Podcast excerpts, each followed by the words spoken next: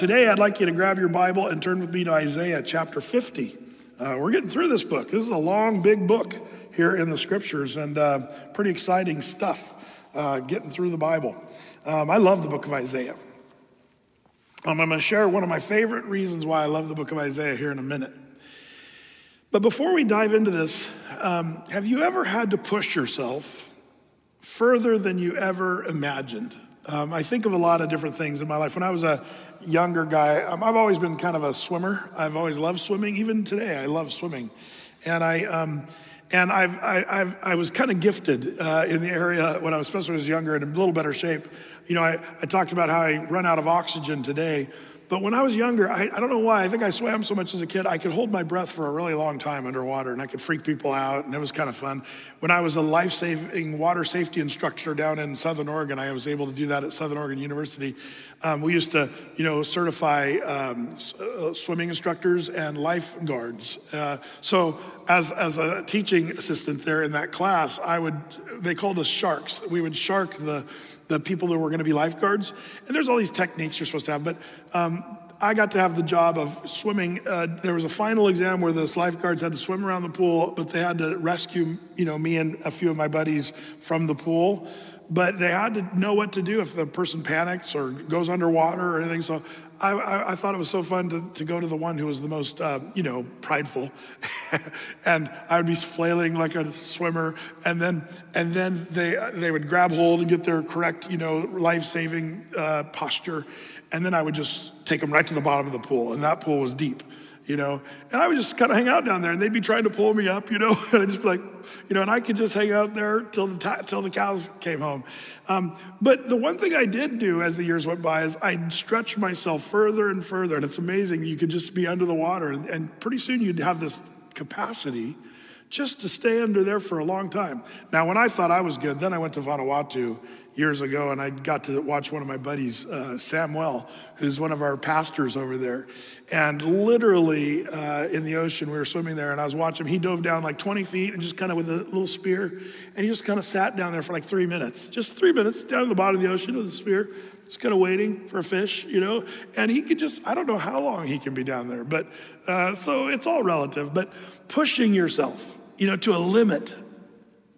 Now, some of you might be saying, Brett, is this a sermon about how we're supposed to push ourselves? Nope. But what is your ability to sustain and endure torture, punishment, and pain? I, I, I, shared with you guys a few weeks ago, I've, I've been kind of caught with my kidney stone sitting around watching this show called Alone. And they drop these 10 survival, you know, bushcraft people out in the middle of the nowhere up in the Vancouver Island area. And, um, and they literally are alone. And, um, but it's basically who can survive the starvation the longest. And people just get into this place where it looks like they're right on the edge of death. And they're enduring all kinds of pain. It's, it's, it's kind, of, it's a, kind of an addictive show, honestly. But, uh, but it, it, it's amazing what people will endure for half a million dollars. But what, it, what would you endure?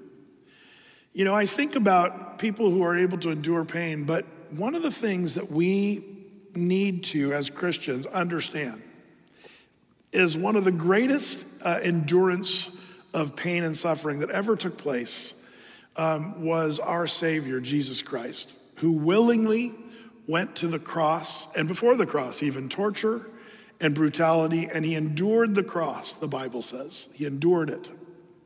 Now, the problem with this is, you know, you and I, we have a tend to separate, you know, an ancient story from a couple thousand years ago with a real a real person. Jesus was man, God in the flesh. And, you know, I'm about to say something that's going to sound really unintelligent, but stick with me. Did you know that temptation, for it to be temptation, it has to be temptation? you might say, Brad, that's stupid. Nope, listen. For temptation to be temptation, it has to be temptation. See, here's the problem. When I was a little kid, I used to think of Jesus, well, he's God and he had magical powers. And so when they whipped him and punched him and plucked out his beard and beat him and uh, nails in the hands, he just, you know, injected himself supernaturally with some anesthetics and, um, and just didn't feel it. Uh, he was able to uh, endure the cross because he was able to take away the pain. But then as I studied the scriptures more and grew in, in knowledge of what the Bible actually says, is Jesus felt every single part of that pain and then some. There's part of that pain we don't even fully understand, and that is the part where not only was he dying a horrific, shameful death on the cross, but he was doing that all the same time, our sins being piled upon him.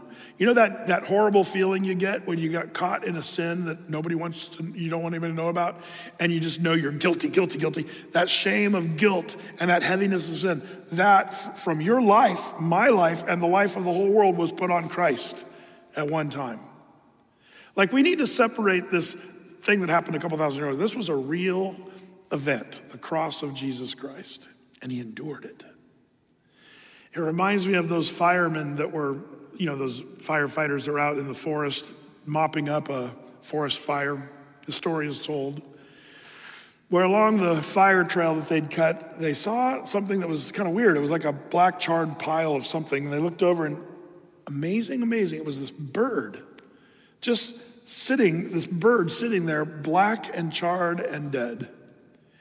And the firefighters kind of looked at that with wonder man, why wouldn't this bird just fly away and get free? And, and this charred bird just sitting there. And, and uh, they kind of they thought, what a bummer, you know, maybe it was crippled or hurt somehow, but it, it never got out, out of the fire and they were sad. Well, they, they thought, well, let's move it off the trail. And, you know, they felt bad. And so they kind of, they kind of shuffled the bird aside and then they were all stunned and shocked. Actually, kind of freaked out a little bit because as soon as they moved this bird, out came all these little bird chicks.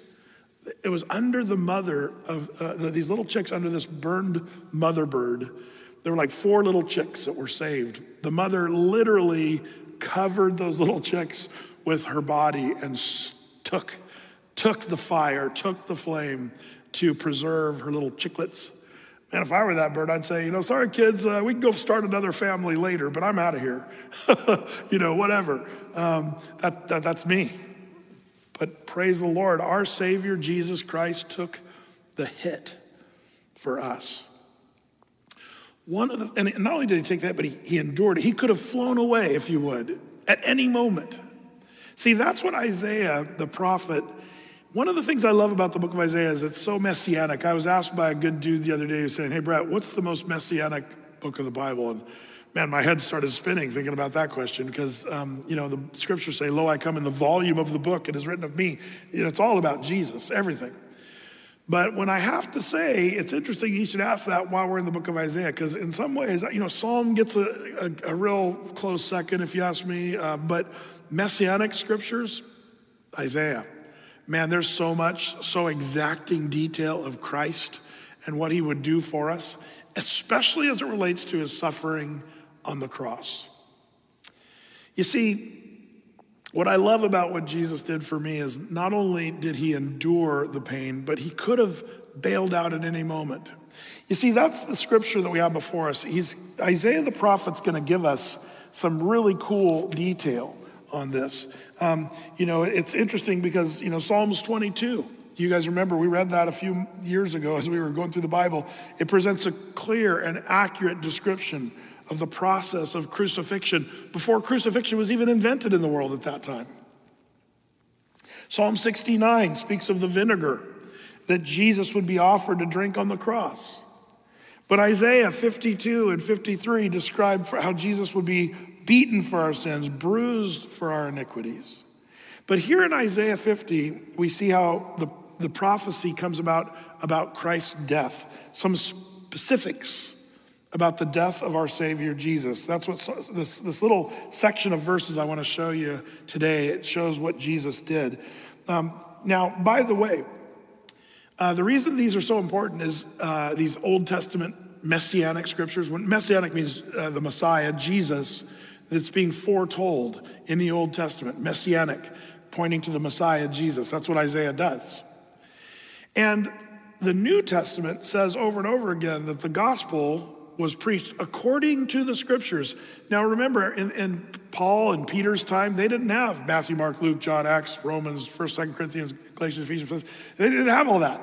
They only had the Hebrew Bible, the Old Testament, Genesis, uh, you know, all the way to Malachi. They, they had just this short um, shorter version of what today we have the Old Testament and New Testament, which makes the whole Bible. Um, but they, they had the Old Testament. So when, when it says stuff like this, like let me give you an example. I'll, I'll just, i know we haven't got to our text yet, but I'm setting it up for that. Uh, 1 Corinthians 15, remember that's the gospel in a nutshell? Listen to this. It says, um, For I have delivered you, first of all, that I was received, how that Christ died for our sins according to the scriptures, and that he was buried and that he rose again on the third day according to the scriptures. What scriptures is he referring to when Paul writes this to the Corinthian church?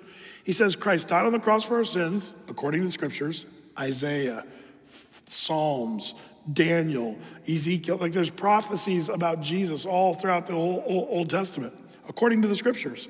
And that he rose again on the third day, according to the scriptures. Apparently, we should be able to hear the whole gospel message in the Old Testament, even if we didn't have the New Testament. The, the early church flourished and knew what the truth was and knew what doctrine was because there was scriptures, the Old Testament scriptures. You see, I find the Old Testament scriptures is a great um, part of how we understand the New Testament. If we didn't have the New Testament, we'd be a poorer church. If we didn't have the Old Testament, we would we'd be a poorer church. Sad to say, there are some churches that only hang out in the New Testament. They almost believe, you remember the replacement theology thing I always talk about? Some of those churches forsake the Old Testament because that's a Jew's book. That's the way they look at it. It's the Old Testament. That's, that's the problem with that name, Old Testament. Is some people, old, washed up, has been. No. Old in that it's older than the New Testament, but it's equally powerful, equally inspired, equally important. So don't forsake the reading of the Old Testament. You'll be a poorer Christian without it. In fact, there's things about Christ's death that we even know not from the New Testament, but from the Old. Um, so we'll show you some of that uh, today. So, you know, the idea of this passage being, um, you know, messianic is so cool. When Paul said Christ died for our sins according to the scriptures, he could have in his mind Isaiah chapter 50. Uh, Isaiah 52, Isaiah 53. He could have any one of those scriptures in his mind when he says, according to the scriptures. Um, Jesus in Luke 18, 31 through 34, also speaks in the same way about, you know, the scriptures. Let me read you Luke 18, uh, verses 31 through 34. It says, Then he took the 12 and said to them, Behold, we go up to Jerusalem, and all things that were written by the prophets concerning the Son of Man shall be accomplished, for he shall be delivered to the Gentiles, mocked, spitefully entreated, and spitted upon. And they shall scourge him and put him to death, and the third day he will rise again. And the disciples understood none of these things. And this saying was hidden from them, neither the things which were spoken. Jesus said, I'm about to go beat up, be, be spat upon, be hung on a cross, die, and three days later I'm going to raise from the dead. The disciples were like, what, what did you just say? And they were so confused, they said, whatever, we don't understand what you're talking about. But then afterward, Jesus died on the cross. When he rose from the grave, they said, This is what he said. And then they remembered that he, was saying, like the Old Testament prophets said would happen. So then th- those guys, Paul, Peter, and the guys, went back and looked in the Old Testament and found this is a fulfillment of what the Bible says Jesus is the Messiah. What were those scriptures Jesus was referring to? The prophets, who he was referring to? Isaiah. What we're about to read. Well, Brett, let's read the passage. Not so fast.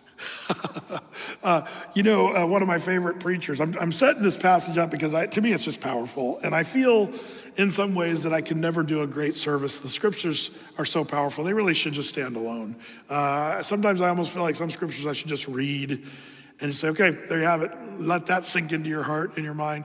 This is one of those passages I feel inadequate to even try to, um, you know, articulate what Jesus endured on the cross for my sins and yours too. Spurgeon had that same feeling. Charles Haddon Spurgeon, that preacher in the 1800s in London, the Metropolitan Tabernacle there in London. Uh, listen to what he said concerning Isaiah chapter 50. Um, in fact, we're going to, in just a second, look at verses 5 through 7. Don't read them yet. Uh, but in, uh, uh specifically about this section I'm about to read, here's what Spurgeon said. He said, picture this big preacher with a British accent, you know. He said, I may not be able to say much that is fresh upon this theme, But I hope that I shall be helped by the Spirit to stir up your pure minds by way of remembrance. My great object is to lead you to love him, who so loved you that he set his face like a flint. In his determination to save you, O redeemed ones, on whose behalf this strong resolve was made, you who have been bought by the precious blood of this steadfast, resolute Redeemer, come and think a while of him. That your hearts may burn within you and that your faces be set like flints to live and die for him who lived and died for you. Ha. Man, Spurgeon's on the money on this one.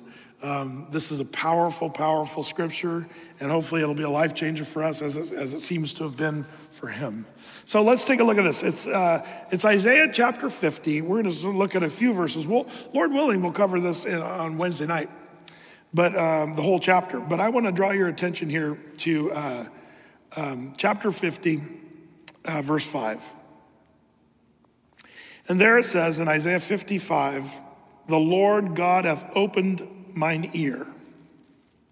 And I was not rebellious, neither turned away back. I gave my back to the smiters and my cheeks to them that plucked off the hair. I hid not my face from shame and spitting. For the Lord God will help me, therefore shall I not be confounded. Therefore I have set my face like a flint, and I know that I shall not be ashamed. This is a messianic scripture pointing us to what happened on the cross. Now, there's some language and some history and tradition and all kinds of things built into this where we tend to miss some stuff.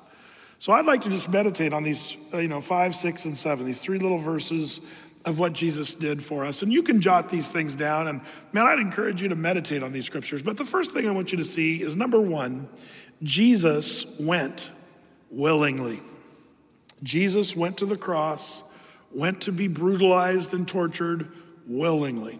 Even as that bird that I explained willingly laid down her life for the chicks, um, that's what Jesus willingly endured, willingly went to. Now, here's where the language gets interesting. What does it say about opening my ear? The Lord God hath opened mine ear, and I was not rebellious, neither turned away back. The opening of the ear is something that we could miss. You might be thinking that means listen but it actually means something very different. Do you remember in Exodus chapter 21, right around verse 2, I believe, there was the institution of the uh, bond slave. Remember that whole thing? Where if you were a slave, now remember, slavery is such a hot controversy uh, today. Everybody gets all freaked out when you talk about slavery. But in Bible times, you were a slave either because of one, you were in debt and you couldn't pay your debts, and so you suddenly became a slave. That's, that's not what we do now. Now we just go bankrupt and uh, everybody loses their money and it's just kind of sad. Slavery, oftentimes in Bible times, you'd have to, you'd be enslaved to somebody. So people were careful when they borrowed money and did stuff like that. But if you couldn't pay, then you were a slave to that person until you paid your debt. Um, and somebody could be indebted so long it could be a lifetime. The other way you can become a slave in Bible times is by warfare. You know, they didn't, they didn't have prisons, they didn't have concentration camps, uh, they didn't have a, so what did they do in Bible times? If a conquering nation came through, they either slew you and killed you, option A, or you could become their slave. So, you know, nations would become slaves of people, and there were lots of slaves. There's been slave, every culture, every people group, there's been slavery of some kind, in some way, shape, or form. So it's, it's just the sinful nature of humanity. Now, some people say the Bible condones slavery. That's total hogwash. The Bible never condones slavery. But if you really give a careful read to the Bible, you realize the Bible regulates slavery. Um, it's almost like God knows man's going to be horribly sinful, but I'm going to I'm going to make it so that they realize there's a time where you got to let people free and you, you should not stick with slavery. One of those mechanisms God built into his word was this idea of the bond slave. Um, the Jews were the first culture that said you can only have a slave for six years. On the seventh year, that the slave that was a part of your household has, has, has a choice to make. And that choice would be do I continue being a slave or do I just go off and um, live freely? Now, some of you might be thinking, well, who wouldn't want to live freely? Well, here's the thing in God's omniscience, knowing all things, he knew that if a slave owner uh, in Bible times treated their slaves like family. Like, picture yourself being a slave, and they treat you like family. You become one of them. And you're living with them, and you have food to eat and a house to live in. In Bible times, that's worth a lot. And um, if they treated you well, someone might become a doulos in the Greek, bond slave in the English. Um, it's a, a slave by choice, laying down your life to be a slave. So, what they would do, according to Exodus 21, is they would put your earlobe on the door uh, post and they would take an awl and punk, pierce your ear. Now, you Portland people are like, cool, that's great. Piercing's awesome. Tats too, right? Well, it was just a big piercing and they put a big ring right in that ear. And that ring in your ear, the hole that was bored in your ear, the opening of the ear, that's this idiom used here. The Lord hath opened mine ear. It's not to listen, but opened a hole. The, the, the, Hebrew word here is to dig out a hole in your ear. And that's right there.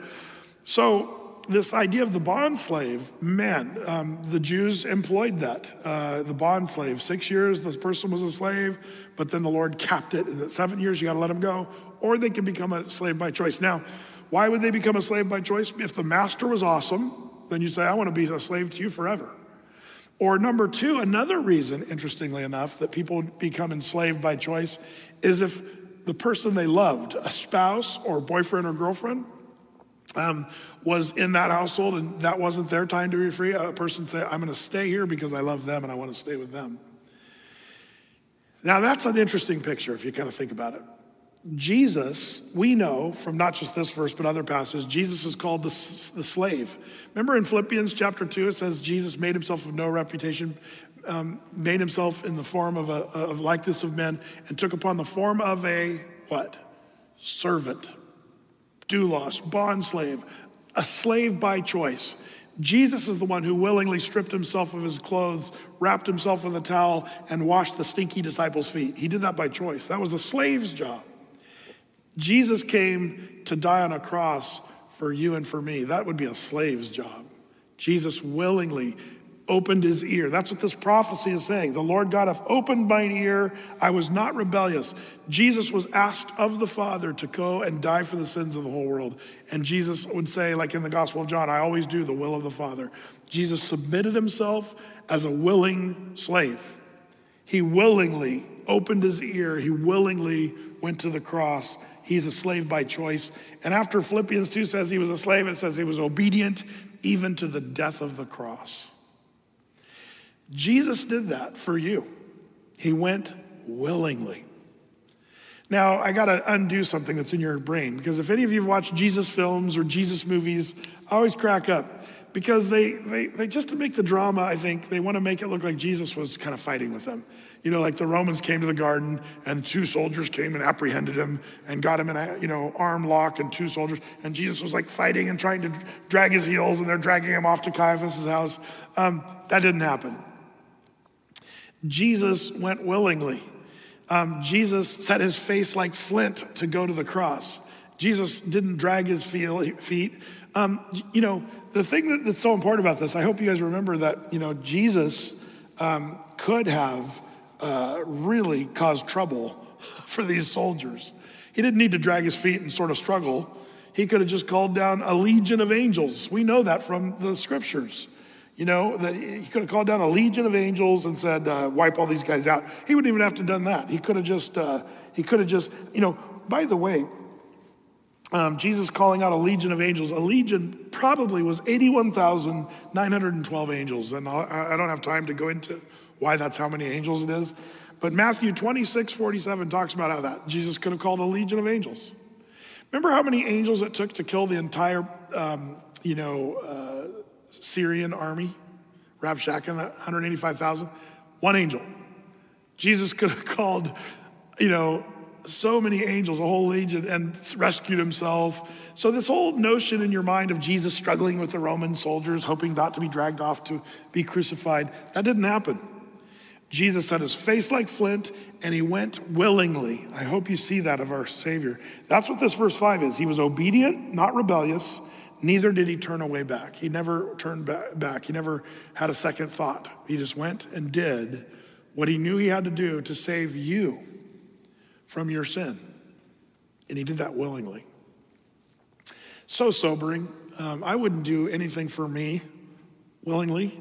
I know myself. Jesus, knowing all your sin, knowing how, see, that's the problem. When you're brutal on yourself and you, um, people that are always feeling guilty and condemned because of their sins, you got to stop that. Because Jesus knows all your sins, the ones you've done, the ones you're doing, and the ones you've yet to even do. He knows all that, and, set, and, and yet He still went willingly to die on the cross for your sins. And He didn't go back. He said, Nope, put a hole in my ear. I'm going to do this obediently, and I'm not going to go backward. Man, we could just talk about that one uh, today. Um, willingly. Jesus went willingly, number one. But number two, Jesus went painfully. And this is where I want to go back to that when it's not temptation unless it's temptation. Um, Jesus felt the pain, uh, excruciating pain. Um, this is where the prophecy of Isaiah reminds us of that. In verse six, the first part, it says, I gave my back to the smiters. In the Gospel of John, uh, chapter 19, and you can jot this down in your, your notes if you want, but in John 19, 5, um, it, it, just, you know, it says that um, the, concerning this whole way they dealt with him, it says, in, I'll start in John 19, 1. Then Pilate, Pontius Pilate, therefore took Jesus and scourged him. Keep that word scourged in mind.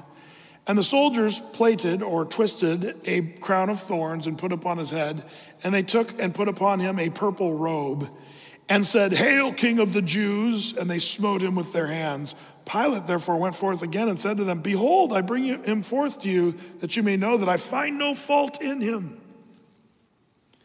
And then came Jesus forth wearing the crown of thorns and the purple robe, and Pilate said to them, Behold the man. Like, look at him. He's been scourged, beaten, crown of thorns. Look at him. But when the chief priests and the officers saw him, they cried out, saying, Crucify him, crucify him. And Pilate said unto them, Take ye him and crucify him. I find no fault with him. Well, what a powerful suffering Jesus endured. And, and this is what we begin to see. The scourging that's talked about there in John 19 1 is the, the flagellum of the Romans. The Romans had perfected this sort of torturous thing. By the way, um, if you want to go down a dark strain of history, look at torture um, because man has found torturous, torturous ways uh, to hurt each other. Um, you know, it's been somewhat of an art form for some people groups how to kill someone and keep them alive as long as they can, and to keep them conscious, conscious as long as they can, so that they can feel the pain. Um, they, they, you know, had things that they could do where they literally were removing organs from a person's body while their heart was still beating. Um, it's just crazy. Uh, it was like one of their favorite things to do.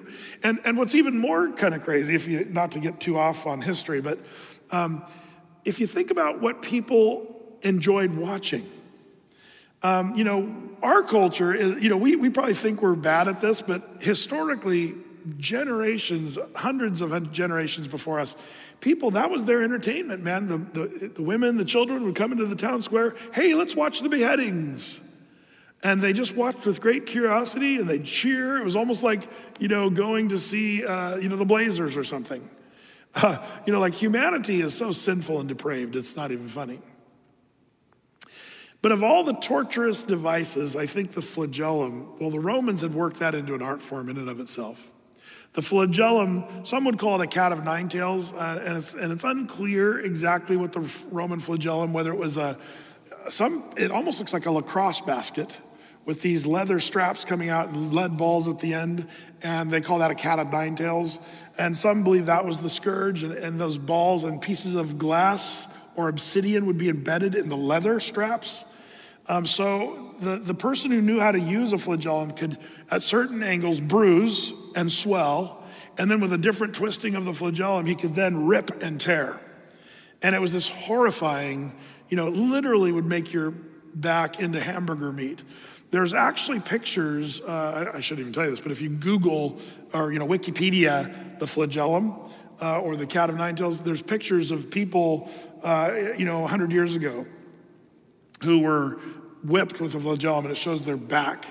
And, um, you know, historical accounts, Josephus and others write about accounts where people that were whipped with the flagellum, you could see their rib cage and their organs underneath the rib cage.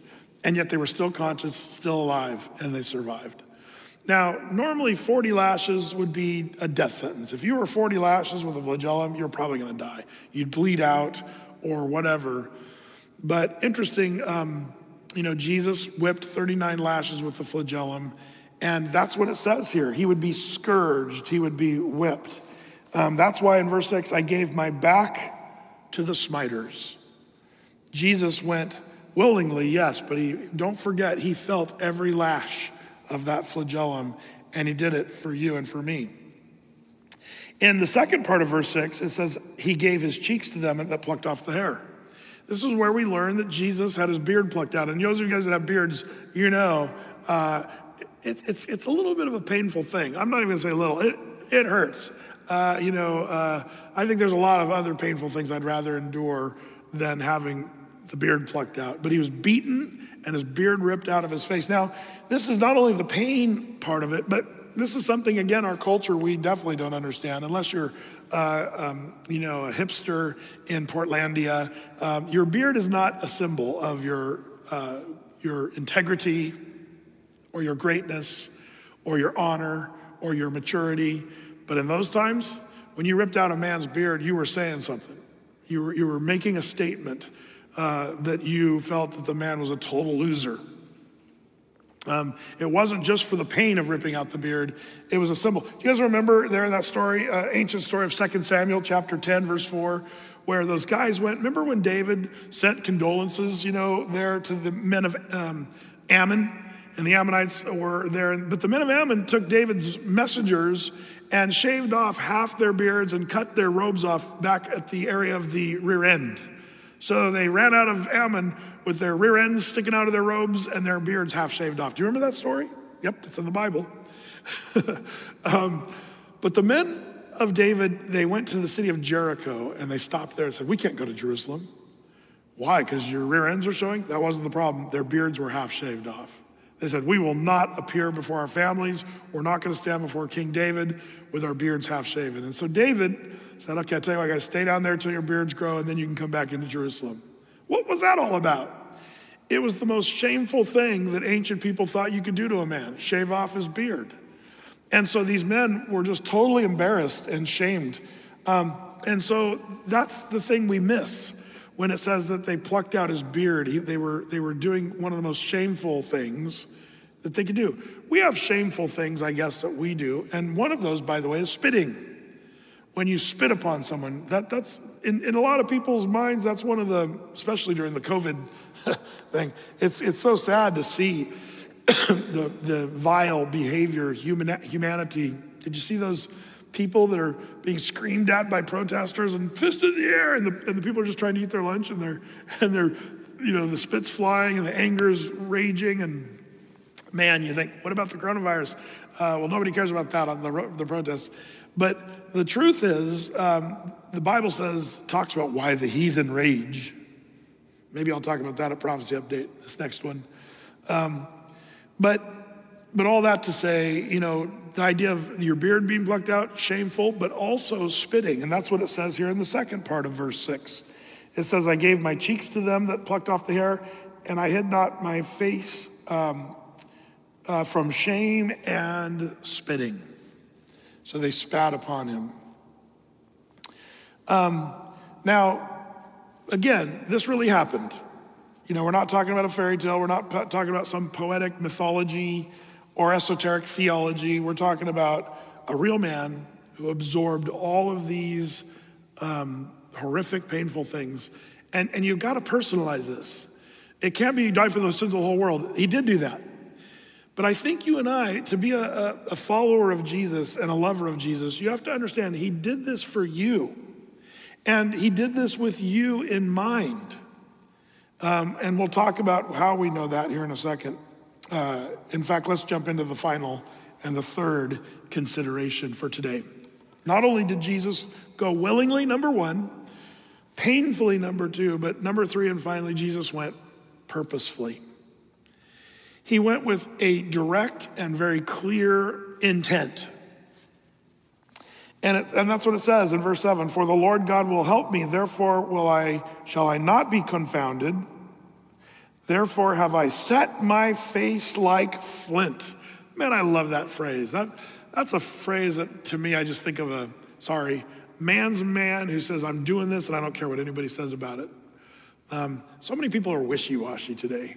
People don't stand on things anymore. Um, we're so worried about what everybody thinks or what might happen to me and, and my feelings and all this stuff. That's not this phrase. This is a man, Jesus, who says, I'm going to go and set my face like flint. Whew. Determination, strong minded resolve.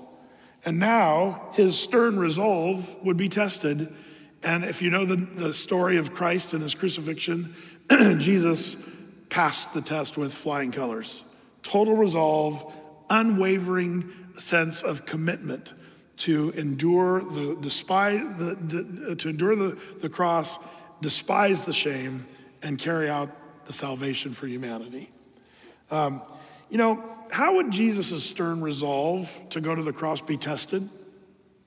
Well, all of that's in the narrative of the Gospels. I think it started long before he was apprehended by the Romans there in the garden the, the resolve of Jesus was tested long before that. In fact, very early in his ministry. Do you remember there in Matthew chapter 4?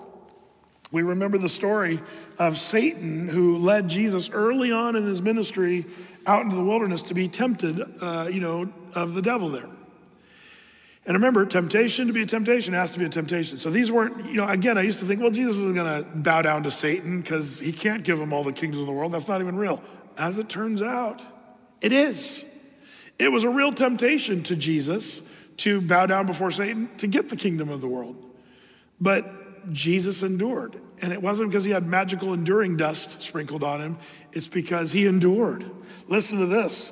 This is what happened. I'll give you this is um, like, you know, they went through several rounds of temptation, but this was like the third round. Again, the devil took Jesus. This is um, Matthew, you know, 4, verse 8 Jesus um, was taken of the devil into exceeding high mountain, and the devil showed him all the kingdoms of the world and the glory of them. And he said to him, All these things will I give you if you will fall down and worship me. Then Jesus said unto him, Get thee hence, Satan, for it is written, Thou shalt worship the Lord thy God, and him only shalt thou serve. And then the devil left him, and behold, the angels ministered to him. All you got to do, Jesus, is just bow down and I'll give you the kingdoms of the world. Now, this tells us so much. First of all, did you know the kingdoms of the world were Satan's to give? Explains a lot. People blame God for a lot of stuff in this world, but do you understand that the Bible says today Satan is the God of this world? He's called the prince of this world. And that's why he's got the uh, title deed to the world. And here he's claiming that if you bow down for me, I'll give you that title deed to the world. You can have it back. You lost it in the Garden of Eden with Adam and Eve, but you can have it back. And Jesus could have just bowed down and got it. it. Was that a temptation? For it to be a temptation, it had to be a temptation. The show I was telling you about, Alone, here's the hardest part. They're out there in the wilderness for like 70 days, starving, freezing, snow and ice and cold and just hungry. And they got this little yellow thing, little digital cell, cellular or satellite phone kind of thing. All I have to do is push a button. And a helicopter comes and scoops them up and gets them a hot pizza, and they get to go back home in their comfortable beds. Like it's so funny how they just sit there on a log looking at this thing, think, should I push the button?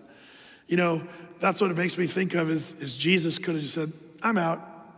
I'll, I'll take the kings of the world, forget humanity. Let them all die in their sins and go to hell. But at least I'm comfortable. At least I've got my kingdoms back. But Jesus I mean, this is how Jesus' resolve and his face being set like flint. According to the scriptures, this is how Jesus endured purposefully. How else did the resolve of Jesus, how else was it, be, was it to be tested? Um, by the per- uh, persuasions of his friends. Remember when Jesus was explaining this? I'm going to go and they're going to take me and crucify me. Remember what Peter said? Peter took him and began to rebuke him, saying, You know, be it far from thee, Lord, this shall not happen to you. Remember Peter? I'll be there. And then sure enough, Peter, you know, the, they came to take him, and Peter pulls out his little sword, probably an 18 inch dagger, and da da da, Peter's going to save Jesus. And Jesus said, Peter, put away your sword. Like his friends, Peter, his, his closest, uh, you know, friends were trying to say, don't do it. I'll take care of you. Don't let this happen. His stern resolve would be tested by the unworthiness of those he was trying to save. All Jesus would have had to do, at least for me, and I, I think you could probably speak for yourself, but look at all my sins say, let's see, should I die for Brett? Man, Brett's a total loser. Brett has made mistakes and he's sinned and he's done this and that. And man, you know, I don't want to die for that loser. Why would I die for a loser like that? Like that would test anyone's resolve if you ask me. But not only did he do that for me, but he did it for you too. And you know your sins. And yet the Lord says, I still love that person enough that I'm going to endure. How else was Jesus' resolve tested? Not only by the efforts of the world, or by the, by, uh, by the rebuke of, of uh, by the offers of the world, Satan himself offering to give him the kingdoms of the world, his friends, the unworthiness of those he's trying to save, but also how easy it would have been to bail out. Jesus could have done less than push a button. He could have just said, I'm done. And pure, go back to heaven, right there. But he was setting his face like flint and was willing to go and suffer and die. And the reason he did that, why would he do that? What was it? Would you flip over to Hebrews chapter 12? I'm almost done. Hebrews chapter 12. This tells us why Jesus endured all this and set his face like flint, unwaveringly, to finish the work of the cross. He did it. It's Hebrews chapter 12, verse 1 and 2. It says this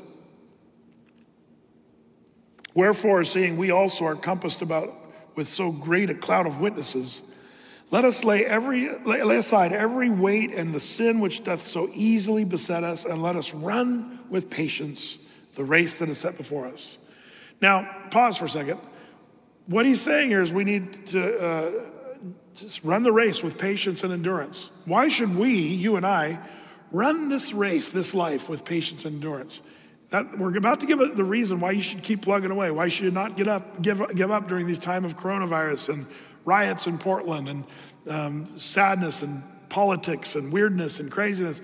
Why should we just not hang it up or get depressed or divorce your spouse or why should we keep going? Here's the reason Verse 2 looking unto Jesus, the author and the finisher of our faith, who, Jesus, for the joy that was set before him, endured the cross, despising the shame, and is set down at the right hand of the throne of God. What was it? You see, when I think about this, this just blows my mind. The bird sat on the chicklets. Why? Because she wanted her chicklets to live and she was willing to lay down her life. It's a clumsy example, an illustration, although Jesus did that for us. He, he sat on us and covered us and took the hit willingly. And it's not that he just begrudgingly, oh, I guess I got to die for these losers. Nope. The reason you should keep going in this life and not give up is because Jesus didn't give up on you. And why was it that he didn't? Is what a this is powerful. Look to Jesus, the author, the finisher of our faith, who for the joy that was set before him. What was the joy set before him? Saving you, having you live with him for all of eternity. Jesus had a joy, even in the midst of the suffering, the plucking out of the beard, the punching of the face, the crown of thorns, nails in the hands, the whipping on the back, endured all of that with joy that was set before him. That was you. He had you in mind. And I know you disappoint yourself, and you disappoint me, and I disappoint you. But guess what? It was a joy. It wasn't a reluctant dying on the cross, it was a joyful dying on the cross for your sins. It was the joy that was set before him that he endured the cross, despising the shame, and is now set at the right hand of the throne of God, which means it's, it's a done deal. It's happened. It's, it's there for the taking. He already did the work. He's seated at the right hand of the Father. Salvation is there for anyone who wants it. And it was a joy that he wanted to save you. Does that make it even more heartbreaking to think of a world that rejects Christ? You know, when I look at those that are marching and protesting and angry, and you see a real godlessness and, you know, you know, socialism and Marxism and all this stuff is very godless, very atheistic. And as I see a world that is so unthankful and not being willing to give glory to God, it, when I realize that Jesus died for those sins of that world, and they're ungrateful and unthankful and unholy, and they're unwilling to accept and receive what Jesus did, where he took that heat and he did it joyfully with you in mind. I can't even fathom somebody who understands this and, and still rejects Jesus Christ. It starts to, now this is gonna, I'm probably gonna be misunderstood here, but it starts to make sense about hell. One of the things humanity struggles with is the concept of hell. How could God have a place called hell and why would he ever send people there? Well, first of all, you send yourself there. You're the one who sinned, you did the crime, you're gonna do the time. It's just that simple. God loved you so much that with joy in his heart, he said, I'm going to die for the sins of that horrible, stinky sinner, and I'm going to wash them and clean them. They didn't do anything to deserve it or earn it. My grace is going to be put out upon that person. I'll save them. And when a person says, whatever, I don't need God, I can do this myself, and whatever, that's when hell starts to make sense to me. It starts to make sense that God is righteous and if a person really wants to send themselves to hell and they want to step over the loving dead body of Christ, it's almost like they, you know, on that fireman's crew, you know, trail that they'd cut, just walk up and kick the bird off the side and whatever, and uh, kill the chicks. Like that, that's that's sort of the, the mindset of someone who says, I reject Jesus Christ and what he did on the cross for me. God forbid that any of you would be that hard hearted. God so loved the world that he gave his only begotten Son, and the one that he gave went willingly with joy in his heart for you, that whosoever believes in him should not perish but have everlasting life. As I close, um, I gotta say, um, man, I, I, I, hope if you're a Christian, I hope your heart, like Spurgeon said, you know, uh, his quote, let me read his quote one more time because it's so good about this verse, these passages. This is what I hope for you Christians. He said, I may not be able to say much that is fresh upon this theme, the cross and his suffering, but I hope that I shall be helped by the Spirit to stir up your minds by way of remembrance. My great object is to lead you to love him who loved you, that he set his face like flint in his determination to save you. O redeemed ones, on whose behalf this strong resolve was made, you have been bought by the precious blood of the steadfast, resolute Redeemer.